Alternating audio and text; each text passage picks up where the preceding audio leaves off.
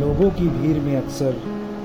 अपने नज़रअंदाज हो जाते हैं और उनकी कमी खलने से पहले अपने भी भीड़ में शामिल हो जाते हैं